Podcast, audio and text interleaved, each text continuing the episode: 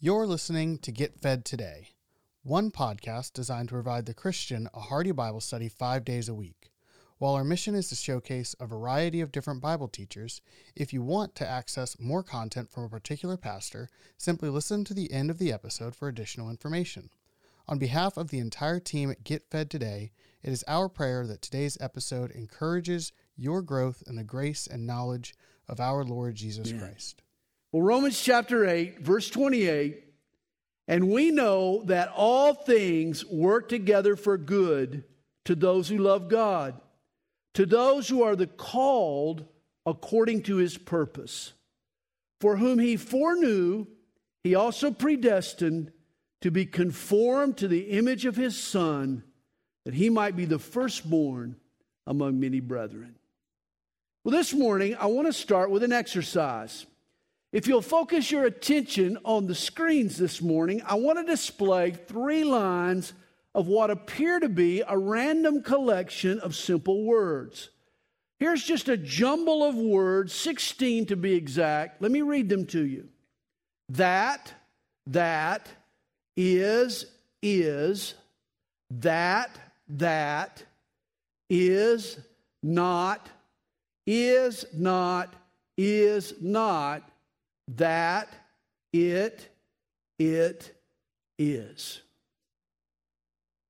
What did that do for you? Didn't that mean a lot to you? No, it meant absolutely nothing to me. That was just a nonsensical statement of words. But here's what I want us to do this morning we're going to make a few insertions into those 16 words.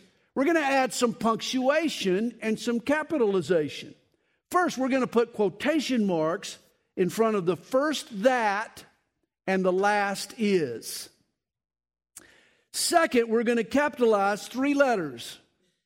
We're going to change to uppercase the first that, the first letter in the fifth is, and then the first letter in the last it. Capitalize the first that, the fifth is, and the last it. You follow me so far? Third, we're going to insert two commas and a dash. The commas go after the first is and the first not. Insert the dash after the second is. Finally, let's add an exclamation point, a period, and a question mark. Put the exclamation point after the second not. The period goes between the last is and the last quotation mark, and then slip that question mark in after the first it. Now, having capitalized and punctuated that statement, here's what these 16 words read That that is, is. That that is not, is not. Is not that it? It is. and suddenly, our nonsensical sentence makes total sense. We just read the exact same 16 words in the same order, but with the insertions of capitalization and punctuation, this seemingly random collection of words finds meaning. And this morning, I want to teach you how to make sense of the difficulties and the hardships that you face. The title of my message this morning is How to Punctuate Your Problems. For right now, your life appears to be a jumble of obstacles and hardships and perplexities. Maybe your life doesn't make a lot of sense right now. Randomness rules. You're stressed and distressed. If you have to confess, your life is just a mess. Reminds me of Charlie Brown and Lucy. You know Lucy. They were into a heavy philosophical conversation when Lucy made a astute observation. She said, Life is like a deck chair, Paul, Charlie Brown. Some place it so that they can see where they're going, some place it so they can see where they've been, and some place it so they can see where they're at. Charlie Brown thought for a minute and he said, Well, I can't even get mine unfolded. Perhaps you're so confused you can't even unfold your deck chair. You know, at times life resembles a tangled knot, it's a dilemma.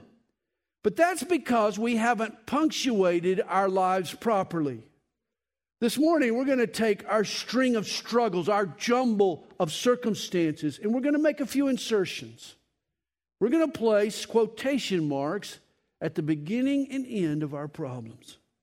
We're going to add a few capitalizations, a couple of emphasis. We're going to scatter in some commas and some dash, some connecting points, even add an exclamation point, a period, and a question mark. For when you make the proper punctuations, the proper insertions, instantly your life can take on a whole new meaning. Romans chapter 8, verse 28 and 29 provide us God's rules for punctuating our problems. First, let's take our string of problems this morning and let's add some quotation marks before and after your problems. For God says, not Sandy says, not some counselor says, not a friend trying to cheer you up says, not an advocate of positive thinking says. No, God the Holy Spirit Himself says, all things work together for good to those who love God.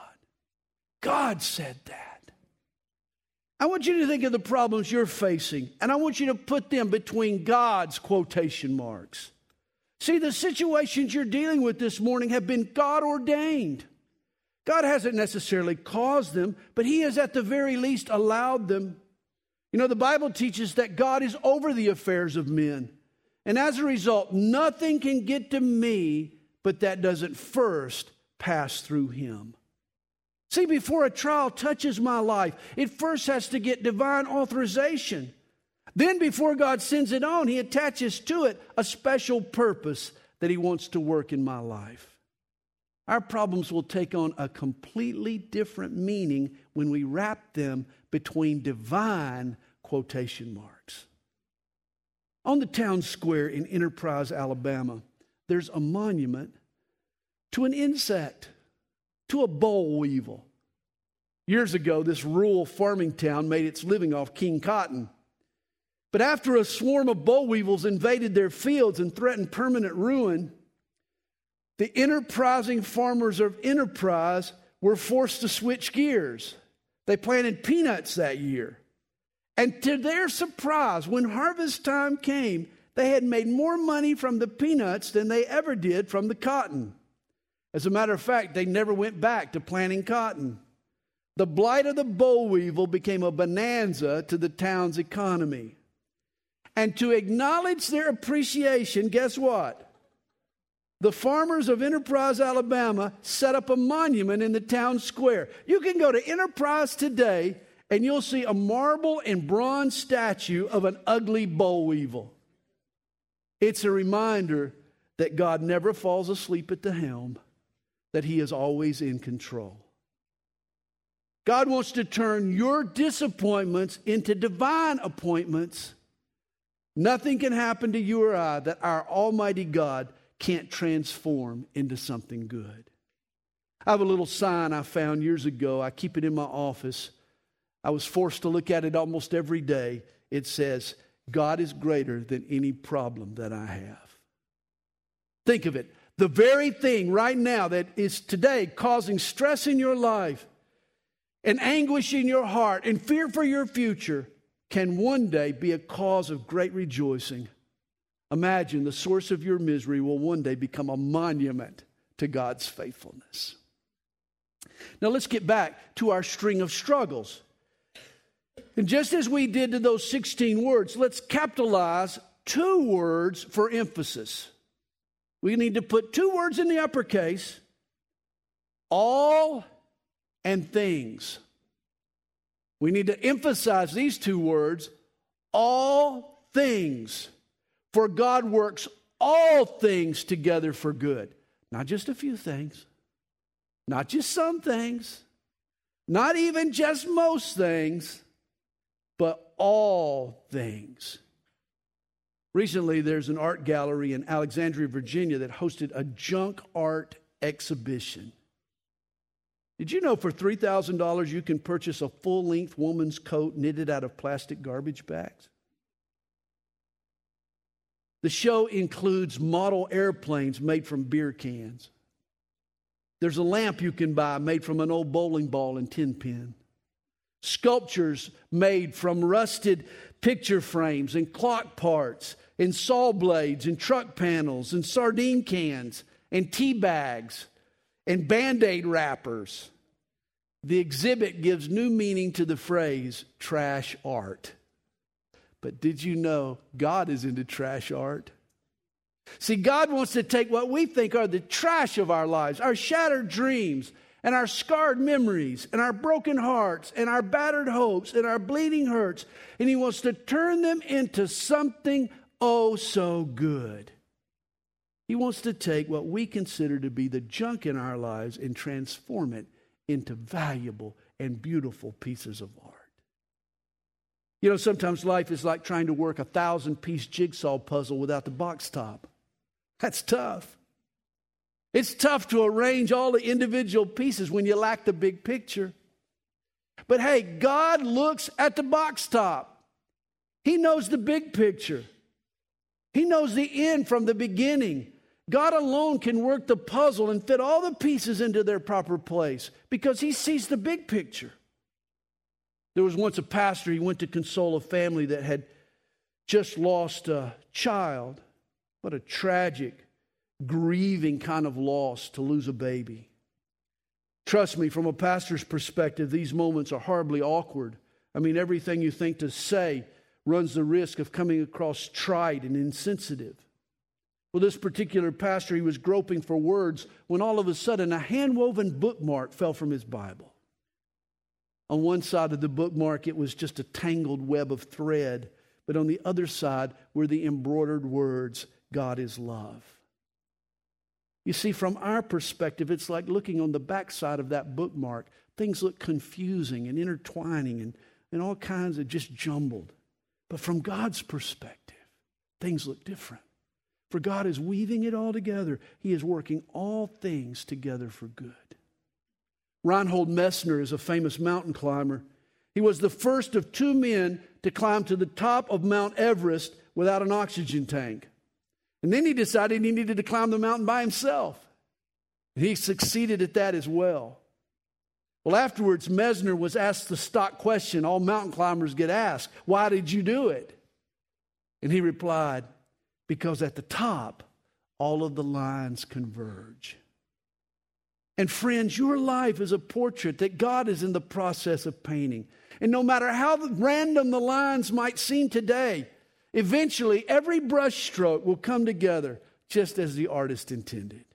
Not a few, not some, not even most, but all things work together for good. Now, back to our punctuation. We also need to sprinkle in a few commas and some dashes. We need to sprinkle them in throughout our problems. You remember your high school English, I hope. Commas and dashes are connectors. They connect thoughts, they connect ideas. And this is what God does with our problems. For rather than have them stand alone, they all link up and they work together. The Greek word here translated in verse 28 by the phrase work together is the word synergeo, from which we get our English word synergy or synergistic. And here's how the Webster's Dictionary defines the word synergy it's the cooperative action of various elements to produce an effect greater than and different from the sum of each element acting separately.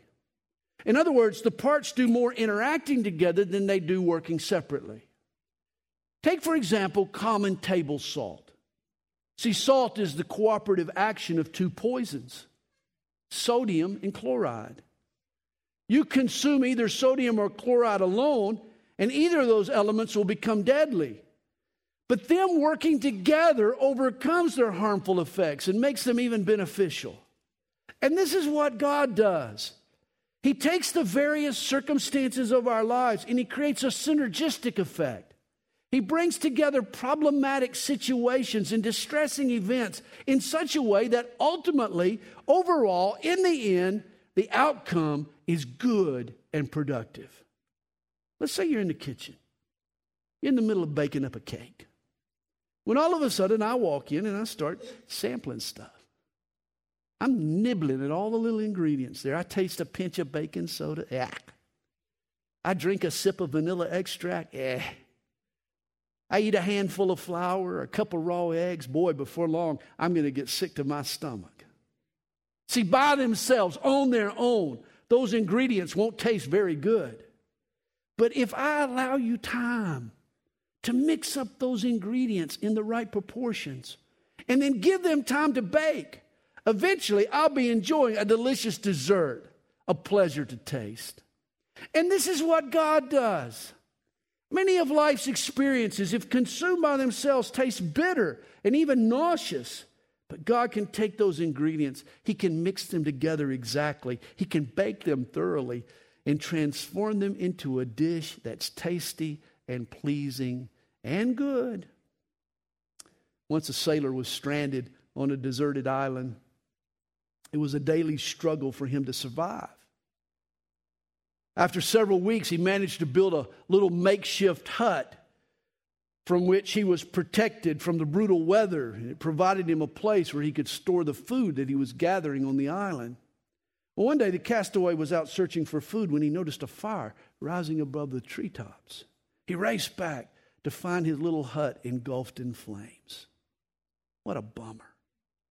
He sunk into a deep depression. All he had worked for was suddenly up in smoke.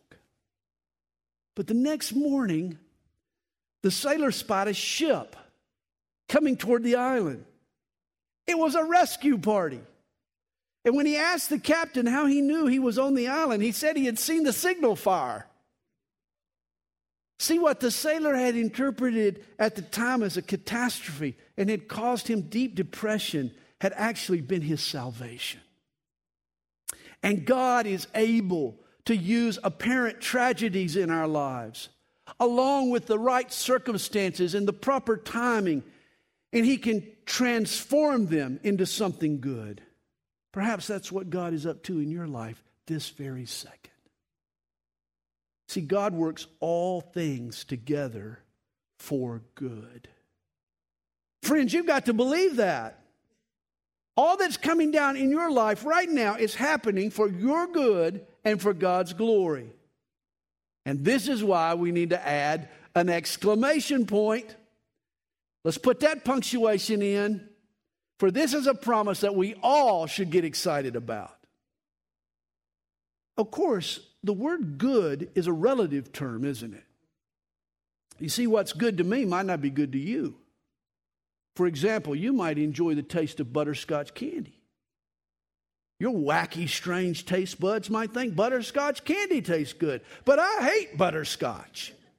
I'd rather suck on pig's feet than entertain the taste of butterscotch.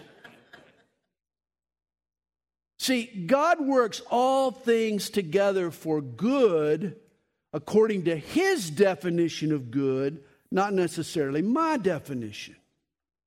See, if you read Romans 8, verse 28, and think good means an easygoing, smooth sailing, trouble free life.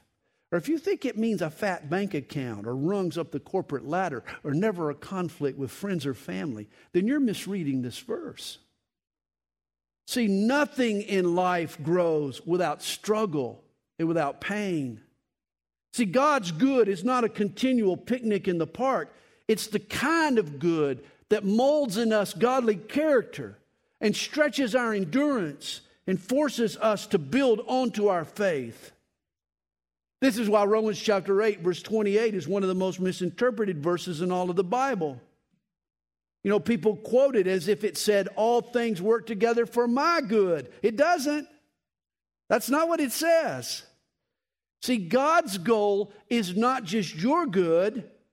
No, it's for your good plus my good plus God's good. God is at work in our circumstances to achieve a mixture of your good and other people's gain and God's glory.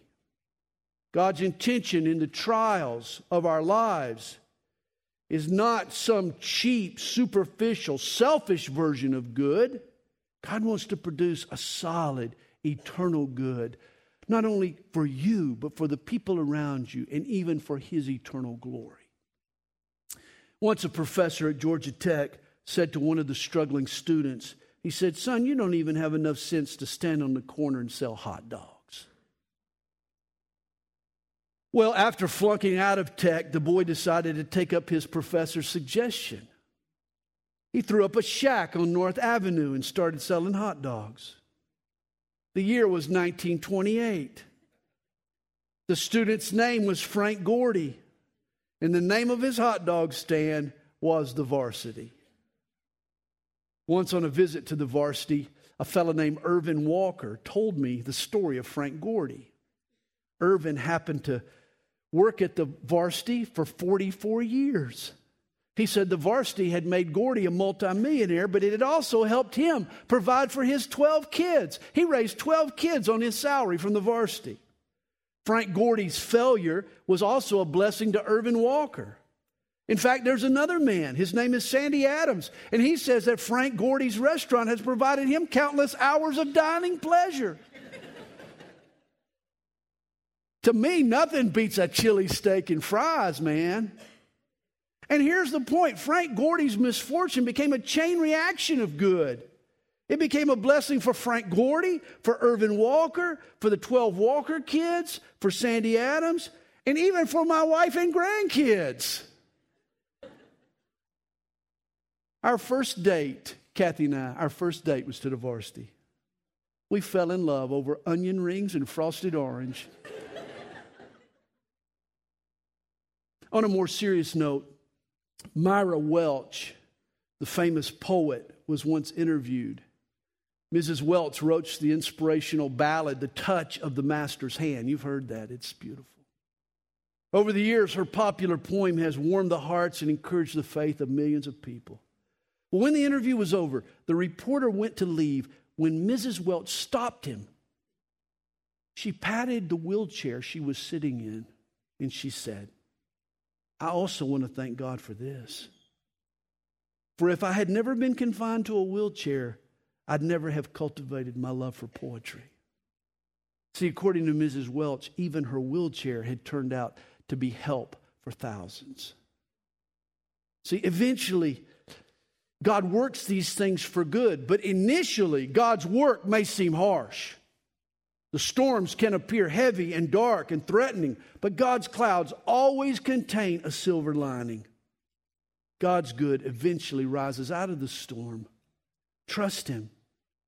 He sees to it that all things work together for good to those who love God, to those who are called according to His purpose. I want you to notice Though that God's promise in these verses, I want you to notice that it's not an open ended affair. It's not an open ended offer. For there is a period now at the end of the promise. Notice this. This wonderful word of comfort and hope only applies to those who love God and who are the called according to his purpose. You know, you might say, Oh, I love God, but I'm not sure about his will for my life. I'm not sure if I really want to follow God. What's his purpose for me? Well, in verse 29, Paul tells us that it's God's will for us to be conformed to the image of his son. See, God's purpose for you and me is to make us like Jesus. We not only need to trust God, we need to accept his purpose for our lives. And if that's your goal, if that becomes your purpose, then all things do work together for your good. So often we think the will of God, we think of it as a particular activity or a specific place or maybe a relationship we're coveting. When in reality, the will of God is a process. See, God's will is not the destination as much as it is the journey itself and the person God plans to fashion in you along the way. God wants to make us into the image of his own son, Jesus. He wants our manners full of his grace, our heart full of love, our actions full of his glory. God wants our lives to circulate the warmth of Christ and emanate the strength of Christ and radiate the goodness of Christ. God wants his servants to take after their master. You know, as we've learned in Romans, if you trust in Jesus inwardly, God makes you a new creation. Spiritually, you are the righteousness of Christ. Now, what God wants is for all of that love and goodness and kindness He puts in your heart to ooze out into your attitudes and into your actions. You know, when Michelangelo finished his statue of David, the great artist was asked how he had created such a masterpiece. He answered, he said, I saw a figure trapped in the stone, and I chiseled away the rock to free it. And this is how God looks at us.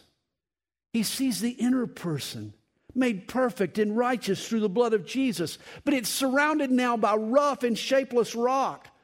So God uses trials and circumstances to chip and chisel away the sinful and selfish habits, to free the inner man from his fleshly prison. He shapes our attitudes and actions until they reveal the new creation we are in Christ.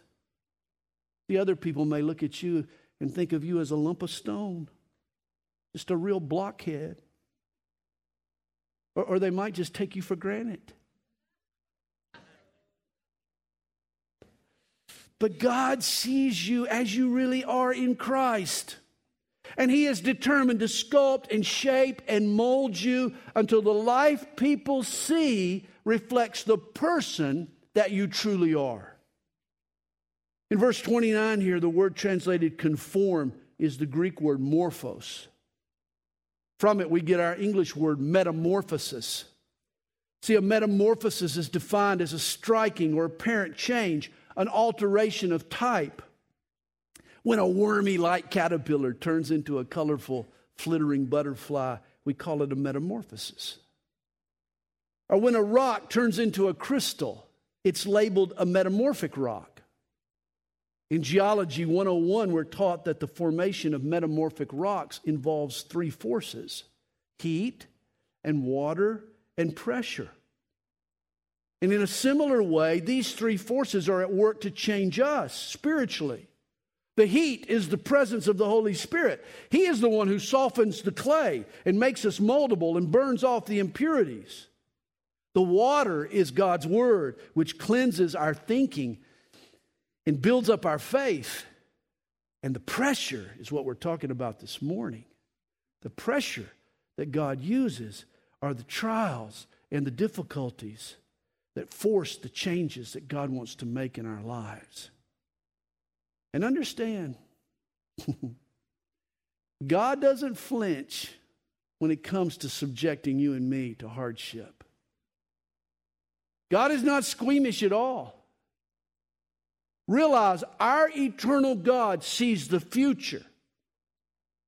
And He knows that right now is the only short time frame that will ever exist where you will have the opportunity to experience friction and hardship in your life. See, for all eternity, we've been promised shalom or peace. We have heaven before us. Our destiny is eternal blessing. Right now, is your only opportunity to ever be conformed by hostility or pain. And this is why God is not timid to use that pain in our lives. God is not squeamish about this like we might be. God is willing to put us through the fire. He knows it's our only opportunity to ever be shaped and molded by it. And He uses the vice grip of circumstance God won't hesitate to employ a little momentary pain in your life to shape and fashion a permanent change for all eternity. C.S. Lewis once said, God whispers to us in our pleasures. He speaks to us in our conscience, but he shouts to us in our pain. Pain is his megaphone to rouse a deaf world. Spiritually speaking, pleasure tends to lull us to sleep. It's pain that grabs our attention. Reminds me of a poem by Robert Browning Hamilton. I walked a mile with pleasure. Oh, she chatted all the way, but left me none the wiser for all she had to say. I walked a mile with sorrow, and ne'er a word said she. But oh, the things I learned from her when sorrow walked with me. See, God uses even sorrow in our lives.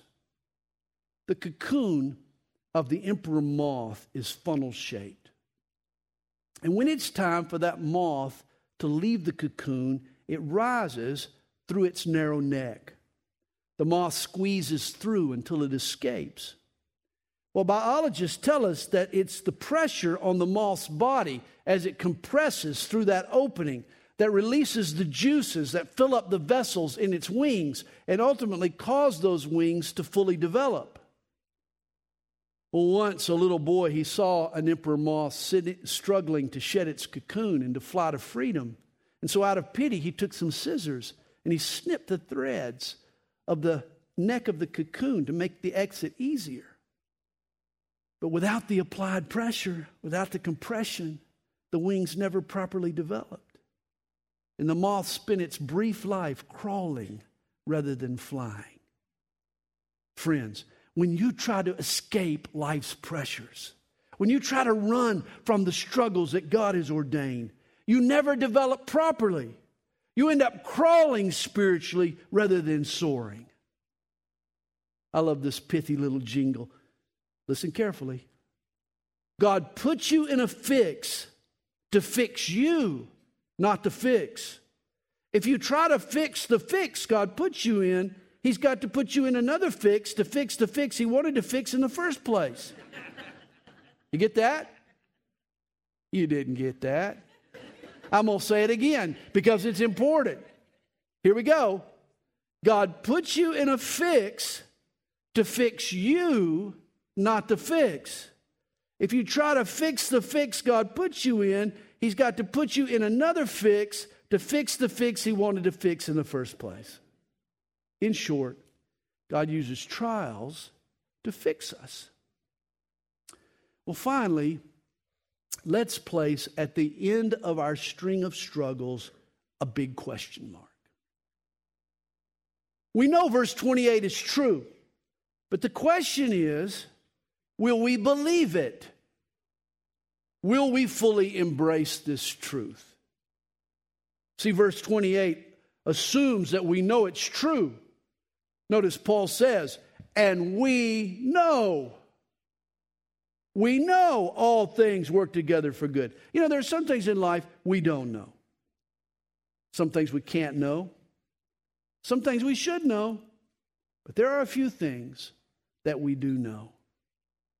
And this is one of them. Every believer knows that all things work together for good. You see, this is a truth that Christians should realize, even if the book of Romans had never been written. This is a truth that we should be able to discern intuitively. And why? Because every Christian has been to the cross. You wouldn't be a Christian if you hadn't been to the cross. And at Calvary, God set a pattern. He took history's greatest tragedy and turned it into its greatest victory. What appeared to be a catastrophe, an ugly upset, a devastating defeat, God worked it for good. Through the death of his only son, Jesus, salvation has now come to all men. You could say God specializes in commandeering sad stories and giving them happy endings. Paul reminds you and me, we know this wonderful truth. And he's right, we do know. I know it, you know it. We just don't always want to admit that we know it, do we? For rather than rise up in faith and grab hold of the comfort we have in this verse, we tend to enjoy a good sulk Often we prefer to whine and snivel, gripe and complain about our circumstances and the bum rap we've gotten. Oh, we can throw a big pity party, can't we? Remember the story of Joseph? His brothers hated him. Joseph was his father's favorite.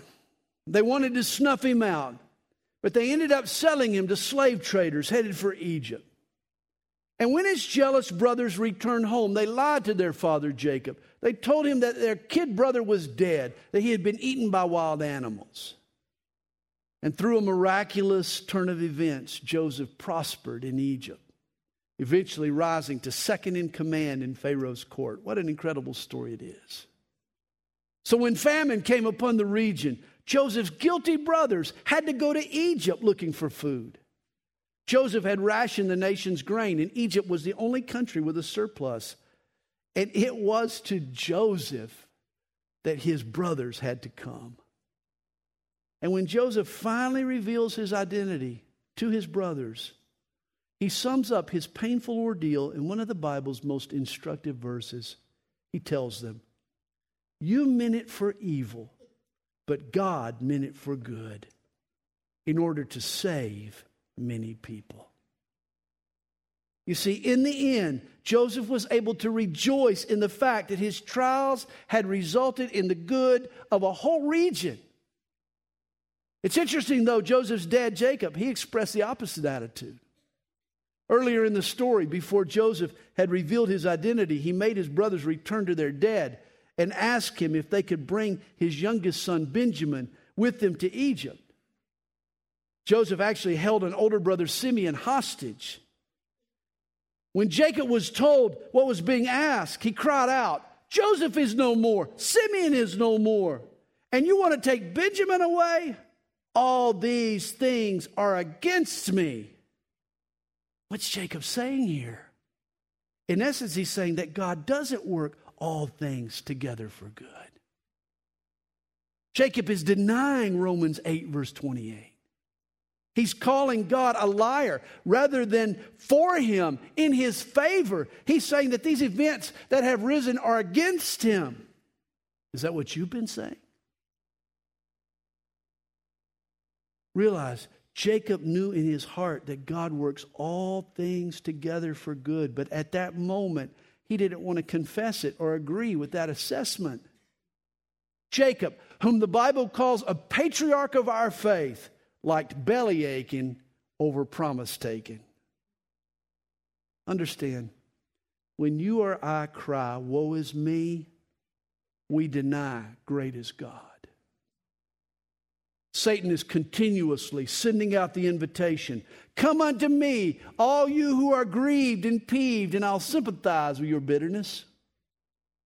I've heard it said, self pity always weeps on the devil's shoulder.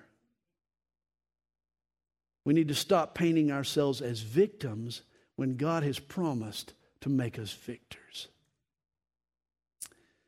Hey, the way you make sense out of nonsensical circumstances is to insert the proper punctuation.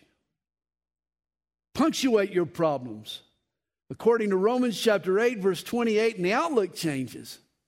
Dilemmas and difficulties, trials and hardships take on a dramatic new meaning. See, we need to wrap our problems between divine quotation marks. For God Himself has said, He has ordained our difficulties. We need to capitalize those two words, all things, for all things, not some things, not most things, all things, God is working. And then we need to use a few commas and dashes to mix it all up and synergize it together. For all things are working together. Got to get that together part in there. And then we need to drop in an exclamation point because good is the goal, even when it involves pain and difficulty. And then we need to remember that God's top objective is to make us like Jesus. Period. And lastly, don't forget the question mark. We know this verse is true, but the question is are we going to embrace it? and live it and praise the Lord for it. Let me ask you again are you a belly acher or are you a promise taker? Punctuate your problems according to Romans 8, verse 28, and your problems will no longer be problems. Father, we thank you for your word to us this morning. Thank you for listening to Get Fed Today. Today's sermon comes from Pastor Sandy Adams. If you enjoy the message, you can access more of Pastor Sandy's teaching ministry by visiting sandyadams.org.